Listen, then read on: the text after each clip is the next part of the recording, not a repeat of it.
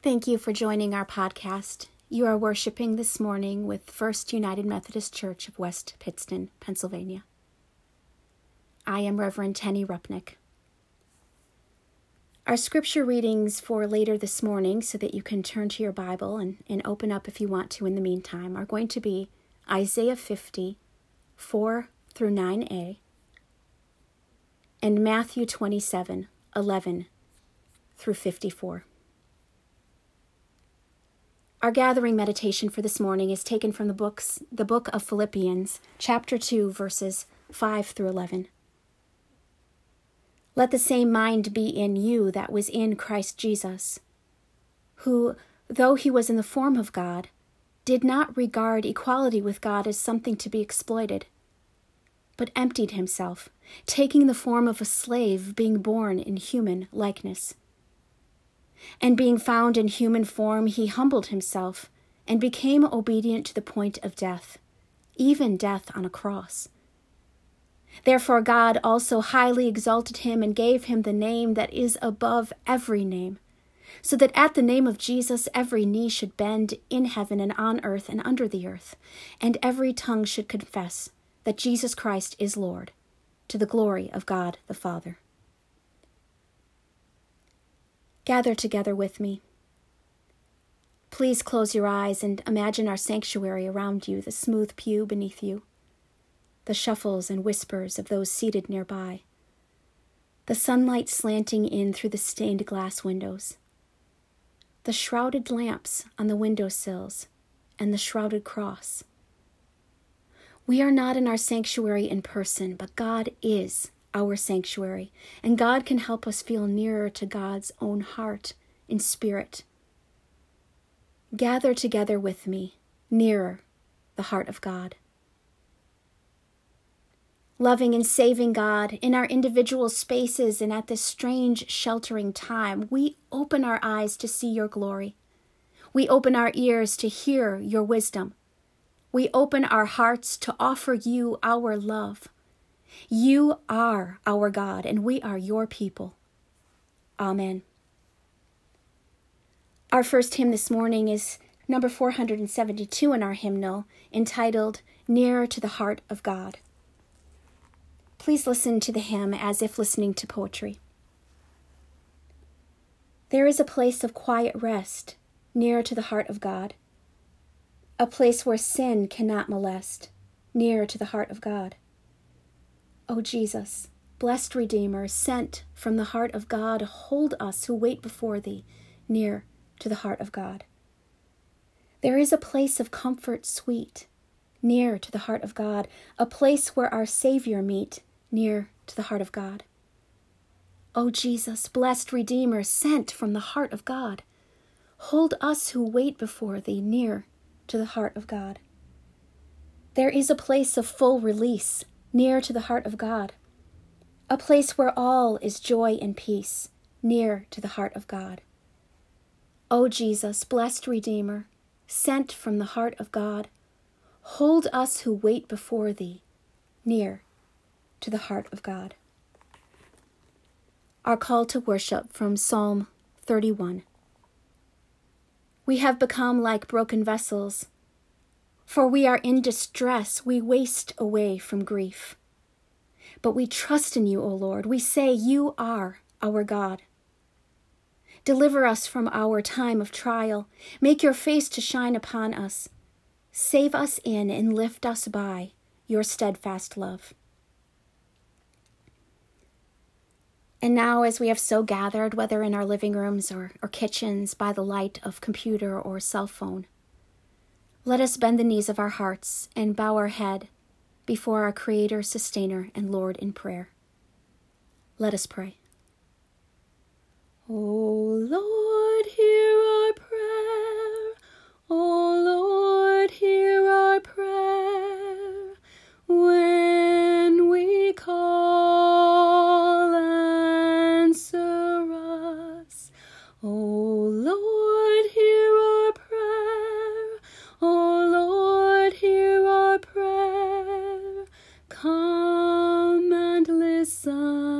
to us. Merciful God, full of grace, hear our prayers of confession and our prayers of need in these next few moments of silence.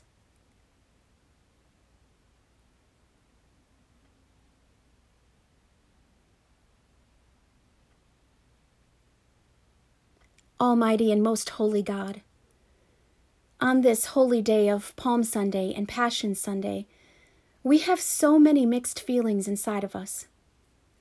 We remember your son's triumphant entrance into Jerusalem with the people shouting praises and waving palm branches, and we join with them in our own praises and hosannas. And yet, we remember too that this wonderful parade for your son becomes another kind of parade before officials and the booing of the crowds. And instead of the crowds singing his praises, they are shouting for his persecution and his crucifixion. Our hearts are broken by those very shouts and by the pain and suffering he bore that day. But yet we know that it is because of his choosing to enter Jerusalem and taking the path God asked of him, that there is hope, grace, and salvation available for all. Available for all, not just available to us. And there are still so many in need of hope in our world, in need of your grace in our world, in need of salvation, your presence, your love. Lord, enter into our lives, our churches, our cities, our countries once again today. Heal us, Lord. Transform us. Renew us. Draw us closer to you in this journey of Holy Week. Empower us with your strength and your courage, and with the assurance that you are with us, world without end. It is in the name of Jesus, your Son and our Savior, we pray and continue to pray, as he taught us to, saying, Our Father, who art in heaven, hallowed be thy name. Thy kingdom come, thy will be done, on earth as it is in heaven. Give us this day our daily bread, and forgive us our trespasses, as we forgive those who trespass against us. And lead us not into temptation, but deliver us from evil. For thine is the kingdom, and the power, and the glory forever. Amen. Our next hymn this morning is number 297 in the hymnal, Beneath the Cross of Jesus. Beneath the cross of Jesus, I fain would take my stand, the shadow of a mighty rock within a weary land. A home within the wilderness, a rest upon the way from the burning of the noontide heat and the burden of the day. Upon that cross of Jesus, mine eyes at times can see the very dying of the form of the one who suffered there for me. And from my stricken heart, with tears, two wonders I confess the wonders of redeeming love and my unworthiness. I take across thy shadow for my abiding place. I ask no other sunshine than the sunshine of his face. Content to let the world go by, to know no gain nor loss my sinful self, my only shame, my glory, all the cross. Let us join together now in our confession of faith, the Apostles' Creed. Let us say what we believe and believe what we say. I believe in God the Father Almighty, maker of heaven and earth, and in Jesus Christ, his only Son, our Lord, who was conceived by the Holy Spirit, born of the Virgin Mary suffered under Pontius Pilate, was crucified, dead, and buried. The third day he rose from the dead, he ascended into heaven, and sitteth at the right hand of God the Father Almighty. From thence he shall come to judge the quick and the dead.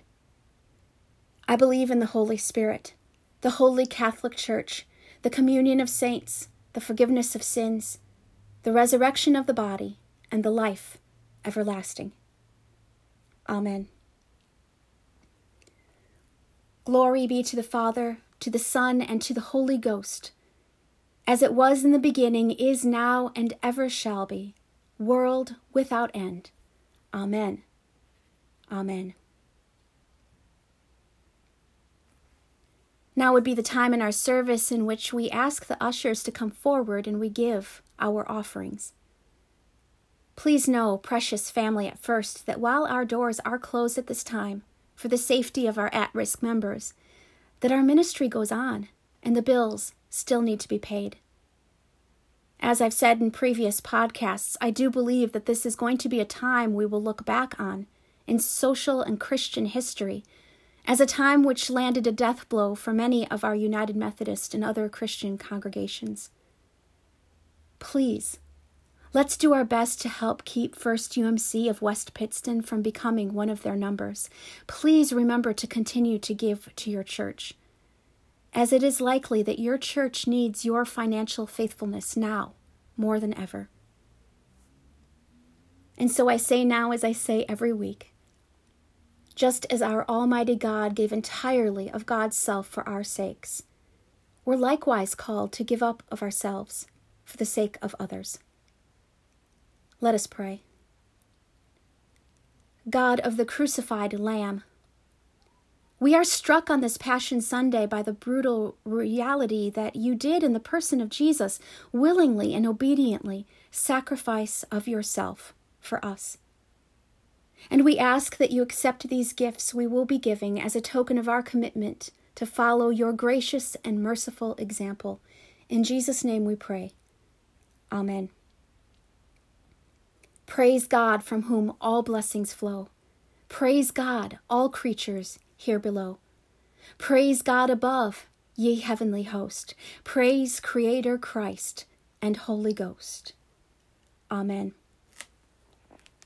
Our next hymn for this morning is number 525 in the hymnal, entitled, We'll Understand It Better by and by. We are tossed and driven on the restless sea of time. Somber skies and howling tempests oft succeed a bright sunshine. In that land of perfect day, when the mists have rolled away, we will understand it better by and by. By and by, when the morning come, comes, when the saints of God are gathered home, we'll tell the story of how we've overcome, for we'll understand it better by and by. We are often destitute of the things that life demands want of food and want of shelter, thirsty hills and barren lands. We are trusting in the Lord, and according to God's word, we will understand it better by and by. By and by, when the morning comes, when the saints of God are gathered home, we'll tell the story of how we've overcome, for we'll understand it better by and by. Trials dark on every hand, and we cannot understand all the ways that God would lead us to that blessed promised land. But He guides us with His eye, and will follow till we die, for we'll understand it better in the by and by. By and by, when the morning comes, when the saints of God are gathered home, we'll tell the story of how we've overcome, for we'll understand it better by and by. Temptations, hidden snares often take us unawares, and our hearts are made to bleed for a thoughtless word or deed. And we wonder why the test when we try to do our best. But we'll understand it better by and by. By and by, when the morning comes, when the saints of God are gathered home, we'll tell the story how we've overcome, for we'll understand it better by and by. Our Old Testament reading for this morning is taken from the Old Testament book of Isaiah, chapter 50, verses 4 through 9a, so just the first part of verse 9. The Lord God has given me the tongue of a teacher that I may know how to sustain the weary with the word. Morning by morning he wakens, wakens my ear to listen as those who are taught. The Lord God has opened my ear, and I was not rebellious. I did not turn backward. I gave my back to those who struck me, and my cheeks to those who pulled out the beard. I did not hide my face from insult and spitting. The Lord God helps me, therefore I have not been disgraced. Therefore I have set my face like flint and I know that I shall not be put to shame. He who vindicates me is near. Who will contend with me? Let us stand up together. Who are my adversaries? Let them confront me. It is the Lord God who helps me. Our next hymn this morning is Were You There, number 288 in the hymnal. Were you there when they crucified my Lord? Were you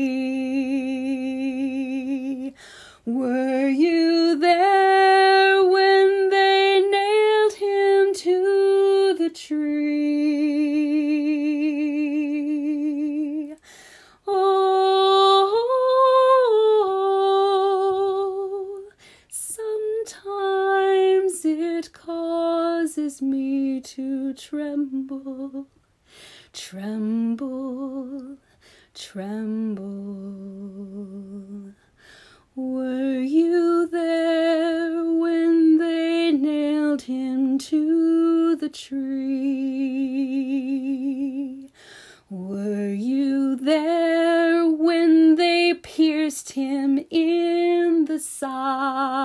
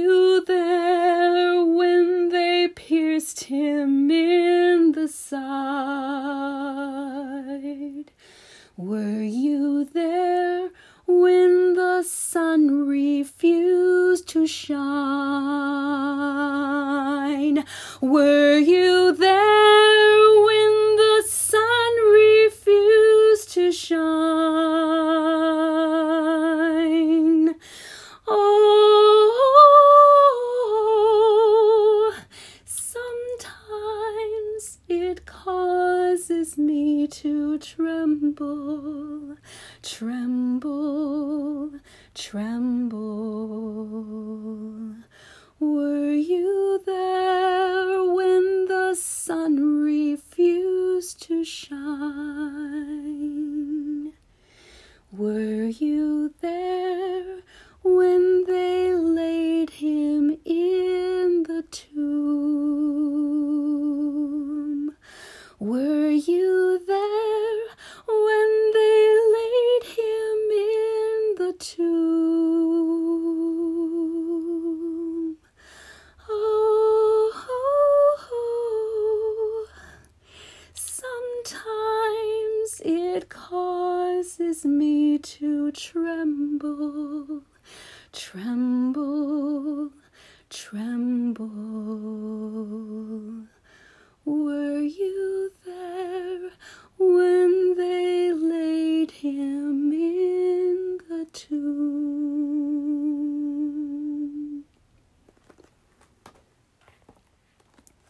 Our gospel reading for this morning is taken from the book of Matthew, chapter 27, verses 11 through 54.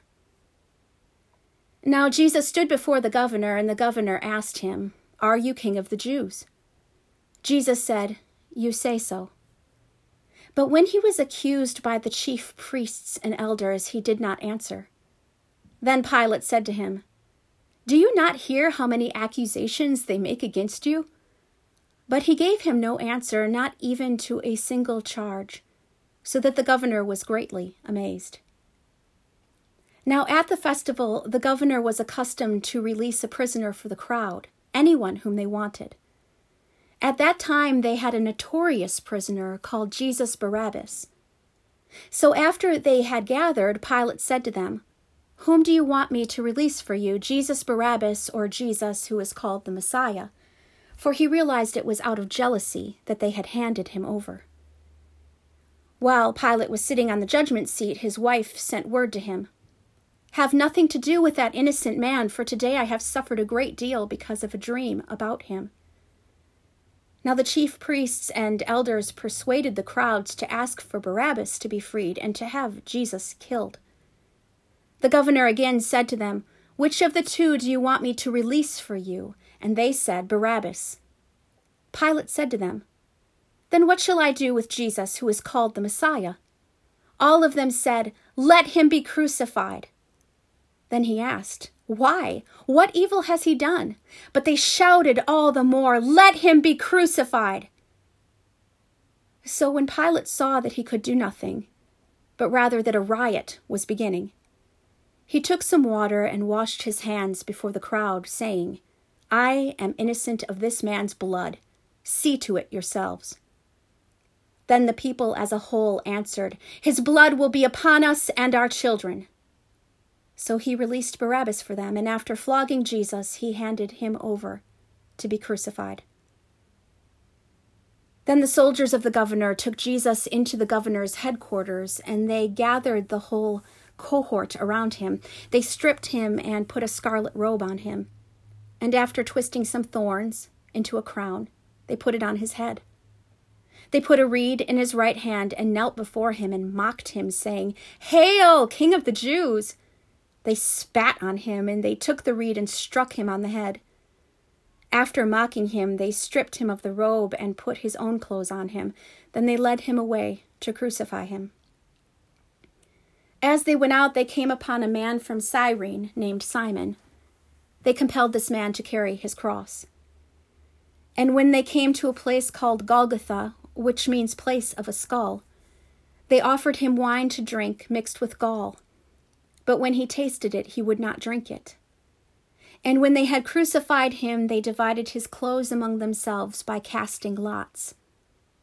Then they sat down there and kept watch over him. Over his head they put the charge against him, which read, This is Jesus, the King of the Jews. Then two bandits were crucified with him, one on his right and one on his left. Those who passed by derided him, shaking their heads and saying, you who would destroy the temple and build it in three days, save yourself. If you are the Son of God, come down from the cross. In the same way, the chief priests also, along with the scribes and elders, were mocking him, saying, He saved others, he cannot save himself. He is the King of Israel. Let him come down from the cross now, and we will believe in him. He trusts in God. Let God deliver him now if he wants to, for he said, I am God's son. The bandits who were crucified with him also taunted him in the same way. From noon on, darkness came over the whole land until three in the afternoon.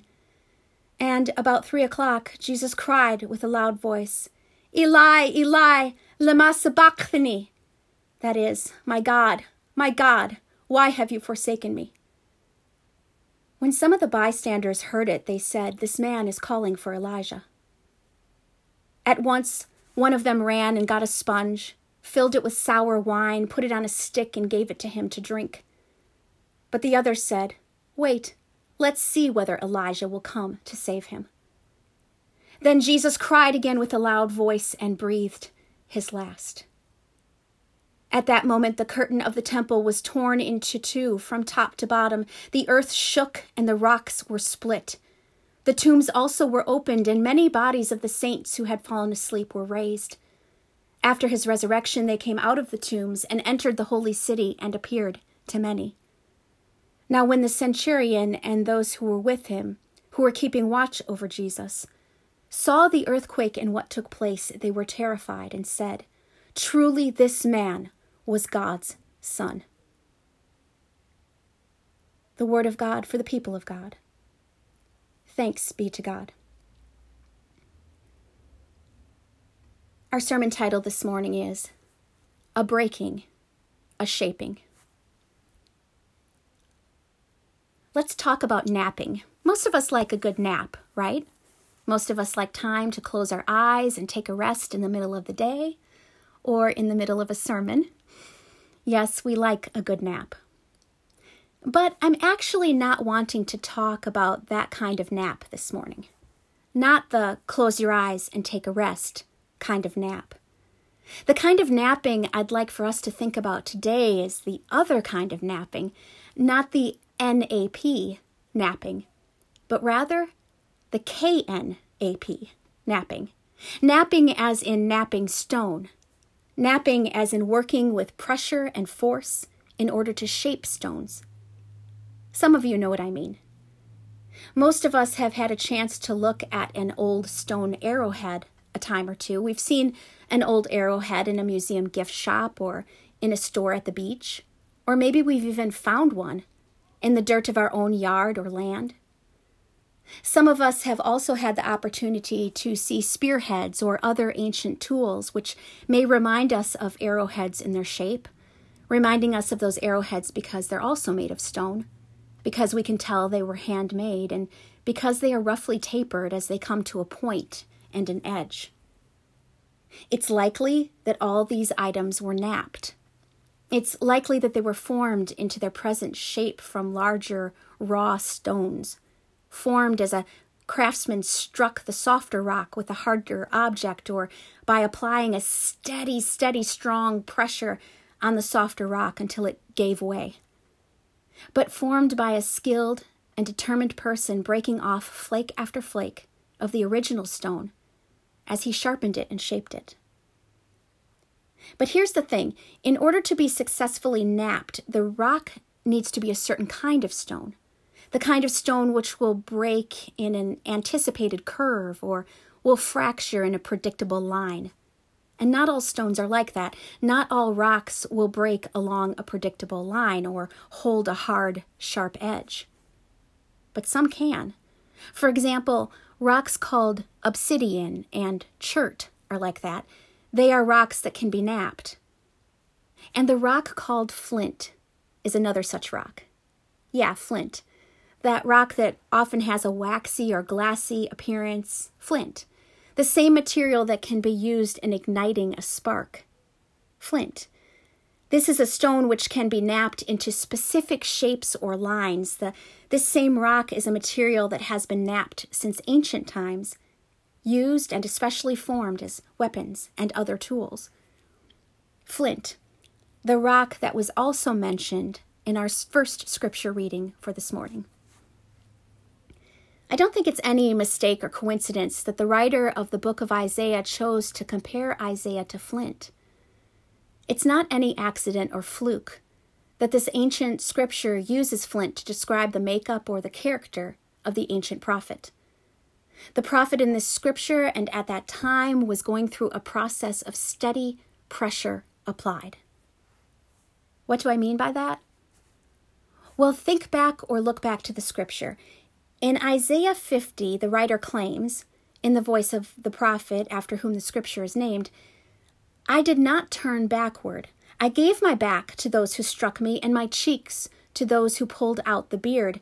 I did not hide my face from insult and spitting. And then he goes on to say, The Lord God helps me, therefore I have not been disgraced. Therefore I have set my face like flint, and I know that I shall not be put to shame.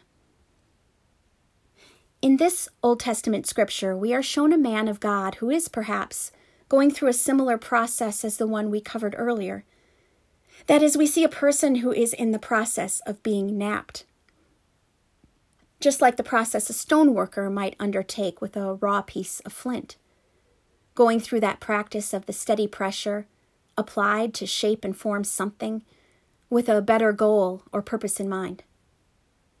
After all, Isaiah's back is struck and his beard is pulled and he is insulted and spit upon. Isaiah is in a situation in which great pressure is applied. But it is stated in the text that he did not hide his face from that torment. He did not hide his face because he knew that it is none other than the Lord God who helps him. Now, before I get farther, don't get me wrong. In this conversation about flint and knapping and pressure, of Isaiah and torment, please don't hear my words and think that I am somehow saying that God sends to us pressure and torment in order to shape us. Please don't go away from this message with that message, that incorrect understanding in your heart. Because that's just about the last thing I'd want to happen from our time together for you to somehow think that God wants or plans for our torment, because that is very, very bad theology. That is the idea that God sends pressure and torment in order to shape us. It's a bad understanding of the nature of the Almighty because God is all about love, because God is all about peace and hope and wholeness and goodness. If you hear one thing from me today, hear this God does not send us tragedy and torment. God does not send to us tragedy and torment. But the truth of the matter is, as I've touched upon before, the truth of the matter is we live in a fallen world, and torment and tragedy and turmoil and hopelessness and brokenness and sinfulness do, of course, in fact, exist. And it's exactly this fallenness and brokenness under which Isaiah sets his face like flint and is not ashamed, because he knows that it is none other than the Lord God who helps him. Now keep in mind that in Isaiah's case, it's the sinfulness and brokenness and fallen nature of other people that is putting him through this time of trial. Also, keep in mind that Isaiah stands firm. Isaiah stands strong during this time as he sets his face firmly and solidly against the pressure and torment, as he sets himself steady and strong like flint against the pressure of his enemies. But consider also, never once in this passage is it suggested that Isaiah does not fracture or break. Did you catch that? Never once in this passage does it suggest that Isaiah does not fracture or break. In fact, I think quite the opposite claim is made. I think that we, as we listen to the scripture or read it, that we are meant to know that Isaiah did, in fact, fracture under the pressure, that he did, in fact, break under some of the strain. I think this because he makes a point of saying that while all this has been and is happening to him, he makes the point of saying that he is not ashamed. This is significant. It's significant because why would he even mention shame? He's done nothing wrong if others are hurting him. Why would he even go there? If he did not have moments in which he faltered or cracked. I think Isaiah did in fact have moments of fracture because he makes a point of saying that he had he has not been disgraced. And again, why would he even mention disgrace? Why would he even go there if he did not have moments in which he faltered or cracked? I think that Isaiah did in fact have moments of fracture because he makes a point of saying that he set his face like flint like flint, like a stone that particularly is known for its potential in being broken and shaped. The ancient writer did not use another non knappable stone or unshapable material to make this point and form this image. The writer used flint.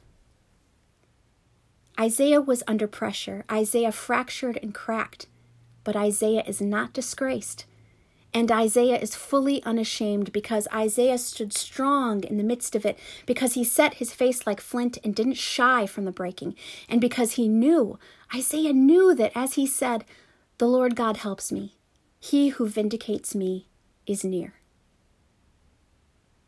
Today is Palm Sunday. It's the day of our Lenten celebration in which we remember Jesus' triumphant re entry into Jerusalem. It's a day in which we remember that veritable snippet of time, a brief moment actually, in the grand scheme of things, in which Jesus commands a kind of rock star status as he is welcomed with cheering and fanfare, and by which he is ushered in with the waving of palm branches and their leaves, palm branches and leaves which we can imagine shone and shimmered in the light of the Middle Eastern sun like so many cheerleaders' pompons. The scene we find here is one full of approval and welcome and rejoicing and celebration, We can almost feel the stomping and the clapping of the excited people. We can almost feel the sharp heat of the sun as it warms the top of our heads. We can almost hear the shouts of the enthusiastic crowds Go, Jesus of Nazareth, we love you! We welcome you, the promised for Messiah, as we usher you with enthusiasm and palm branches into our holy city. And some of you might be wondering why is a sermon about knapping and flint in times of pressure, rather than being about the cheering and the palms and times of joy? Well, it's because of this. It's because while today is known as Palm Sunday in our Christian tradition, it is also known as Passion Sunday.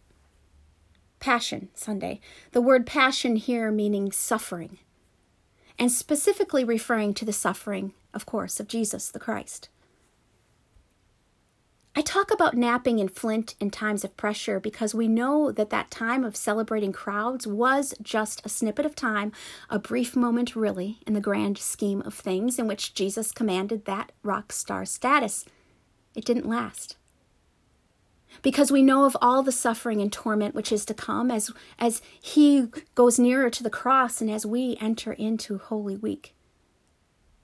As we come upon Maundy Thursday and Good Friday and as we face those dead and cold tomb days before the stone is rolled away. I speak of knapping and flint and times of pressure as we look to the story of the Passion of Christ in Matthew, our second reading for this morning. A time during which Jesus is accused and hated. The very people who had cheered him on now calling for his blood.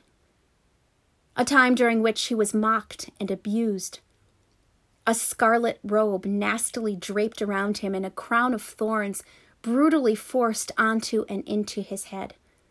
A time, a time during which he was stripped and shamed and led away to be physically nailed, metal and force ripping at innocent flesh as he was led away to be crucified.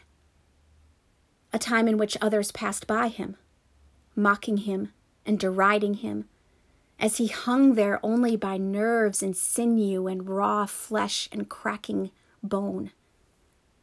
A time during which he so suffered that Jesus of Nazareth did a bit of cracking and breaking of his own, as he cried in a loud voice, My God, my God, why have you forsaken me? A time in which he breathed his last and died. I speak of times of pressure and of knapping because, like the prophet Isaiah had, Jesus also had set his face like flint. Jesus knew as he saw the cheering of the crowds what was to come. He knew as he spent his last days leading and teaching and loving what was ahead of him. He knew as he faced his disciples over the last meal they shared with him what was in store for him. And yet, Jesus stood strong. He set his face like flint. And while he did suffer, and there was enormous pressure, and while he did have moments in which he fractured and broke, Jesus did not bend. He did not waver. He faced his time of trial knowing that it's the Lord God in heaven who helped him and who was near. And so he was not disgraced or ashamed because by his faith in and trusting God, Jesus could set his face like flint and allow God to work the best kind of good and beauty through those awful circumstances, the awful circumstances that our brokenness and sinfulness and fallenness had wrought for God's own Son. Jesus allowed himself to be knapped. In his faith and hope, Jesus didn't shy from the breaking. Times for us right now are hard. And I am concerned that they are only going to become more difficult. As this time of sheltering in place and loneliness stretches on, as our routines and lives continue to be disturbed and frustrated, as more sickness comes over the land and as more deaths do happen as more people are laid off from their jobs or lose their jobs entirely, and as our economy worsens as a result. As more fear and panic threatens to fill our psyches and experiences, this is a time of pressure as many of us have never lived through before. It's a time of trial and suffering for which the end is not yet in sight. We are still in the cold, dark tomb. But remember, if you can, stop your rising panic and recall, if you are able, the example set by these two men, by Isaiah the prophet and by Jesus of Nazareth, and set your face like flint in response to these times always remembering that it is okay to have times in which you feel like you are breaking or have been broken. Always recalling that you have absolutely no reason to feel disgraced or be ashamed. Always knowing that while you may fracture and crack under the pressure, that our Lord God Almighty takes these awful and frightening times and terrible circumstances into his loving hands and helps, as a stone master would, to shape you and to form us into God's best purpose for us and to his ultimate good. It's okay to crack. Just know that your God in heaven helps you, that your God in heaven is near, that the tomb will be emptied and opened. One day, I promise, you will look back on this time and say, My God, my God, never did you forsake me. Amen. Our final hymn this morning is number 289 in our hymnal Ah, Holy Jesus. Ah, Holy Jesus, how hast thou offended that we to judge thee have in hate pretended, by foes derided, by thy own rejected, O most afflicted? Who was the guilty? Who brought this upon thee? Alas, my treason, Jesus, hath undone thee. 'Twas I, Lord Jesus, I it was denied thee, I crucified thee. Lo, the good shepherd for the sheep is offered. The slave hath sinned, and the son hath suffered. For our atonement, while we nothing heeded, God interceded. For me, kind Jesus, was thy incarnation, thy mortal sorrow and thy life's oblation, thy death of anguish and thy bitter passion for my salvation. Therefore, kind Jesus, since I cannot pay thee, I do adore thee, and will ever pay, pray thee. Think on thy pity and thy love unswerving, not on my deserving. Before we take our leave now of one another, may we recite the Wesleyan covenant prayer together. I am no longer my own, but yours. Put me to what you will, rank me with whom you will. Put me to doing, put me to suffering. Let me be employed for you or laid aside for you, exalted for you or brought low for you. Let me be full, let me be empty. Let me have all things, let me have nothing. I freely and wholeheartedly yield all things to your pleasure and disposal. And now, glorious and blessed God, Father, Son, and Holy Spirit, you are mine, and I am yours. So be it. And the covenant now made on earth, let it be ratified in heaven. Amen. Jesus came to bless us, died, to save us and rose to set us free. So then, by the power of his obedient sacrifice, may we go forth now as a blessing to others, as by our living we share the good news of the salvation and freedom that can be found in Jesus the Christ. Amen.